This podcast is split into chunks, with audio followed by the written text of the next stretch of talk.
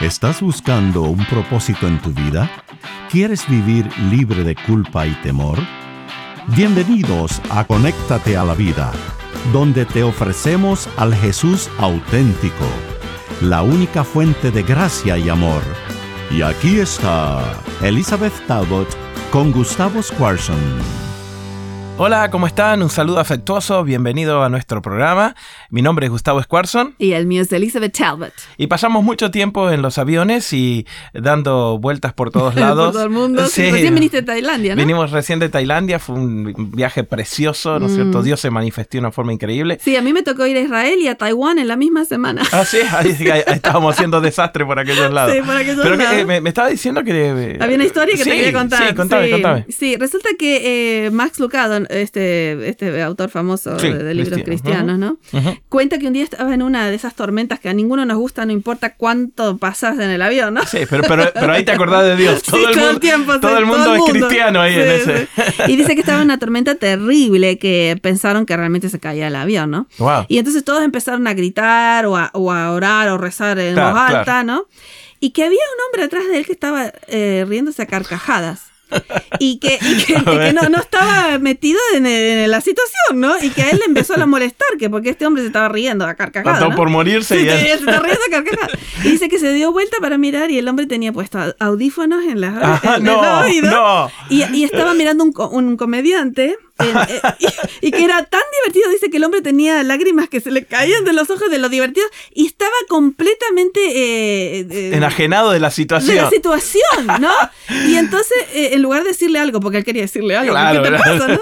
Se dio vuelta y dice, pero esa es la fe. La fe es estar conectado con otra realidad que la que estoy metido. Mira vos, qué bueno, y entonces Dice, dice, así que no importa cuánto se mueve el avión de tu vida y en qué tormenta estás, estás conectado a otra realidad que se pone por encima de la que está. Y el ejemplo es fantástico, ¿no? Porque cuando vos sintonizás y escuchás lo que Dios te tiene que decir, la realidad de alrededor cambia completamente.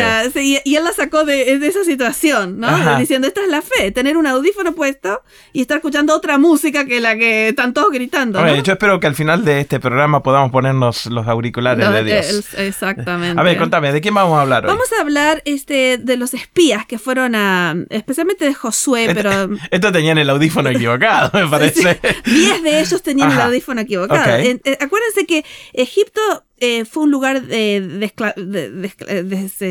los esclavos, ¿no? Estaban esclavizados por 400 años. Ahora están siendo libertados por Moisés y están por tomar la tierra prometida.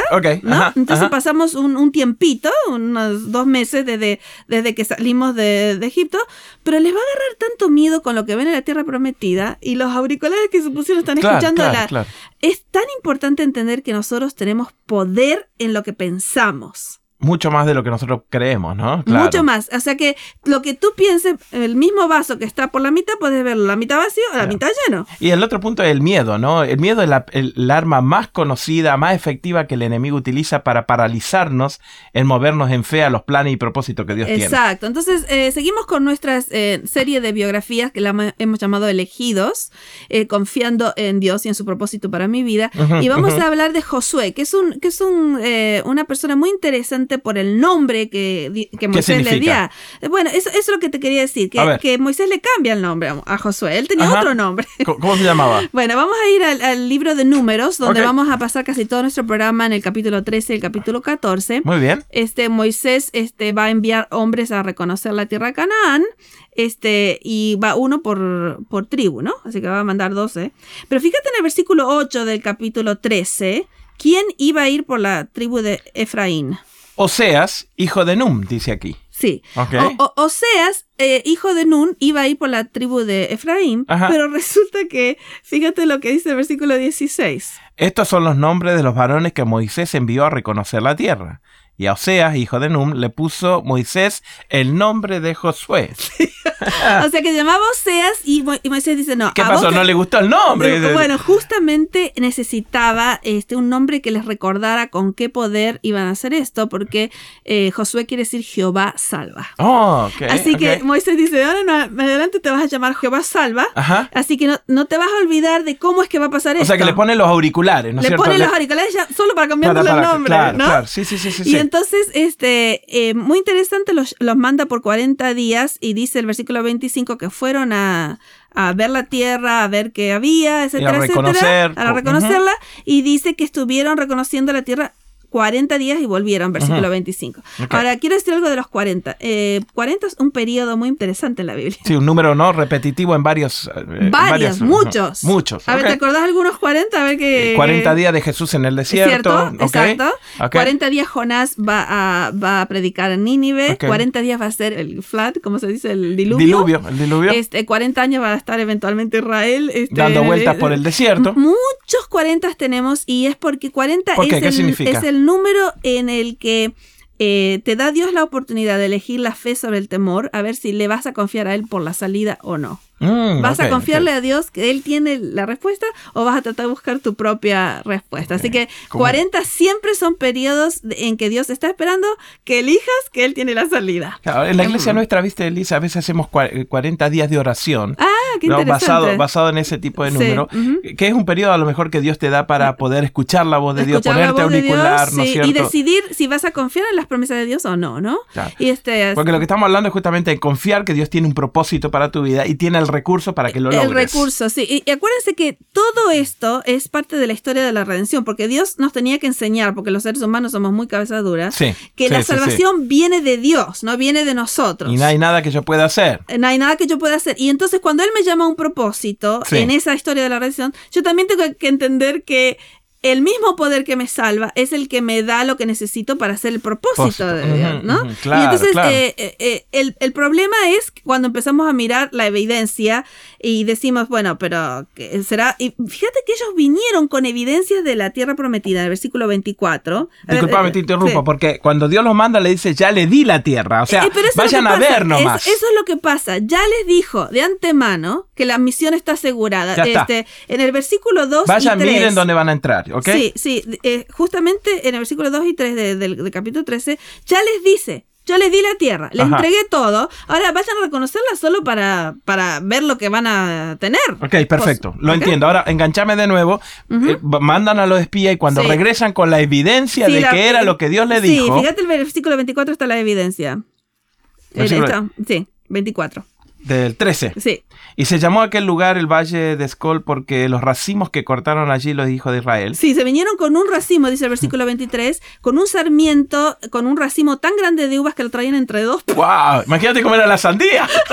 sí, sí, pero menos mal que trajeron uvas, ¿no? Bueno, entonces realmente era rica la tierra como Dios había dicho y todo. Entonces, bueno, vamos, entonces, vamos, ya vamos. ya está, pero empieza lo que llamamos el círculo de refuerzo. Diez de mm. ellos van eh, en un círculo de refuerzo cada vez peor, peor, peor, negativo, negativo, negativo, Así que vamos a, verlo un poquito. este, 10 de ellos dicen, sí, es verdad, es verdad todo lo que dice, pero, versículo 28 del mismo capítulo. El versículo 28 viene con estos pero, ¿no? Sí. Más el pueblo que habita aquella tierra es fuerte y su ciudad es muy grande y fortificada. y también vimos allí a los hijos de Anar. Que, eran los de gigantes. Los gigantes, ¿no? Sí. Y entonces, eh, pero del otro lado está Caleb y Josué diciendo, no, pero para un poquito, vamos a enfocarnos en el poder de Dios. Él ya nos dijo, vamos, tomemos. Eh, eh, fíjate el versículo 30, empieza a hablar Caleb. Entonces Caleb hizo callar a todo el pueblo delante de Moisés y dijo, subamos luego y tomemos posición, porque más podremos nosotros, que, ellos. si Dios ya dijo que está con nosotros.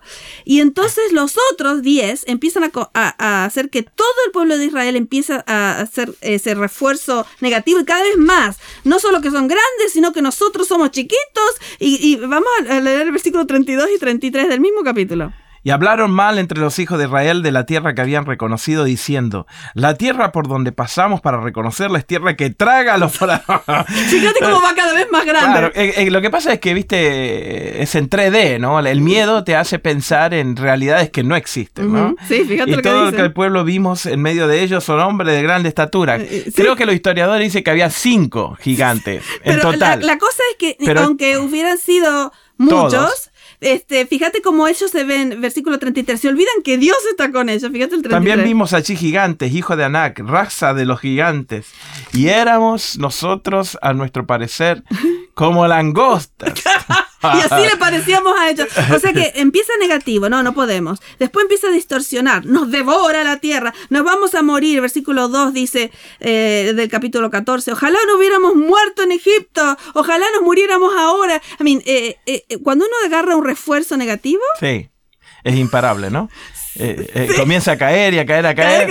Y, queremos morirnos, se rebelan contra Dios. Este, después viene el homicidio, eh, los pensamientos de homicidio, pues lo quieren matar, a Moisés. Todo eso es un círculo que se fue reforzando para el lado y empieza Y empieza de esta frase, es verdad. O sea, que inclusive de una realidad tangente, verdadera. es verdad que fluye leche y miel, pero... pero sabes que hay, hay, palabras clave en la Biblia, como los pero, los sin embargo. ¿Viste? Eh, y ese es uno clave. Eh, hay, hay un, sin embargo, ¿no? Como diciendo. Más, sí, eh, acá está el más o pero. Y, y, los otros también tienen los pero. Caleb y José dice: Sí, es verdad que es una gigante. Pero, Dios está con nosotros. y entonces tenemos el capítulo 14, tratan de animarlos, de versículo 8 y 9, este, si quieres leerlo. Si Jehová se agrada, se agrade en nosotros, nos llevará a esta estamos tierra. En el, sí, estamos en el 14 para todos. hemos ido al siguiente capítulo. Sí, sí, sí, nos movimos porque se nos va el tiempo rapidísimo. 14.8 dice, si Jehová se agradare de nosotros, Él nos llevará a esta tierra y nos la entregará. Es la tierra que fluye leche y miel. Versículo 9. Por tanto, no seáis rebelde contra Jehová, no temáis al pueblo que está en esta tierra, porque nosotros los comeremos como pan. Como pan. Su amparo se ha apartado de ellos y con nosotros está Jehová, así que no les tengan miedo. Hasta con sentido del humor, ¿no es sí, cierto? Porque él, dice, nos devora la tierra. Sí, porque el otro dice, nos devora la tierra. Y dice, nosotros nos vamos a comer la tierra. Claro. es, bien interesante porque uno eh, puede eh, decidir a qué parte mira y qué parte uno le da energía. Para mí fue una gran cosa psicológica cuando me di cuenta que yo decido al principio de mi día ¿A qué le voy a dar poder en mi mente? ¿A lo negativo o a lo positivo? Y es importantísimo el primer pensamiento del día, Liz. Cuando vos te mm. levantás, lo primero que pensás y empezás en preocupaciones, en problemas, lo que tenés que hacer, antes de bajar el primer pie de la cama, empezás a decir, Jehová me ha dado este día, para que mi propósito. Ah, eso es hermoso, eso es hermoso. Y bueno, ustedes saben que eventualmente el pueblo este, decidió que no, que se iban a volver para atrás y tuvieron 40 años, un año por día que habían estado de espías. Uh. Este, estuvieron 40 años en el desierto, Dios diciéndole, pero ¿por qué no me creyeron la primera vez? Después Josué que, quiere decir Jehová salva, va a ser el que va a entrar eventualmente después de los 40 años a la tierra. Y de toda esa gente negativa no entró ninguno. Ninguno, solo Caleb. Solamente Caleb y Josué. Este, es, eh, una cosa muy interesante es que el nombre Josué en griego eh, es Jesús, el mismo nombre que es Jesús. Que se le va a Jesús. Así ah. que eh, Jesús es el que nos hace a nosotros entrar en la tierra prometida. Así que muy específicamente y proféticamente Moisés le cambia el nombre eh, y en hebreo y en, y en, griego es el mismo nombre de Jesús, a Josué. que se relaciona mucho con lo que te puede estar pasando hoy en día. Trata de no dar vuelta en el desierto, ¿no es cierto? Dios tiene un plan para tu vida. Sí, hay que creer. exacto. Ponete esos auriculares de esa otra realidad que dice, para empezar, que hay uno que hizo la salvación para nosotros, que fue Jesús, que es, que es Josué en griego, y Jesús, y así vas a entrar a la tierra prometida. Así que dejate esos auriculares para no andar en el miedo de la, de la tormenta del avión en el que estás. Está en enfermedad, sí, es, verdad, pero... Pero tener los auriculares... Claro, tener pues. problemas financieros, sí, sí, sí, pero, ¿no? Cualquier problema que esté enfrentando, cualquier crisis, cualquier desánimo, es verdad, no, es, no, la realidad, pero... Pero tenemos un Dios que es mucho más grande, que ha dicho que va a estar con nosotros. Así que mientras tanto, mientras esperamos ese día de la salvación, que ya no podemos esperar más, este, tenemos una frase para decirte, no pongas tanta energía en hablarle a Dios del tamaño de tus gigantes, mm. sino que háblale a tus gigantes del tamaño de tu Dios. Qué lindo. Gracias por acompañarnos en Conéctate a la Vida. Para devocionales, videos, libros en audio y mucho más, te invitamos a que bajes nuestra aplicación Jesús 101 y que visites nuestro sitio de internet jesús101.tv. Nuevamente, jesús101.tv. Hasta pronto y recuerda que con Jesús puedes vivir sin temor.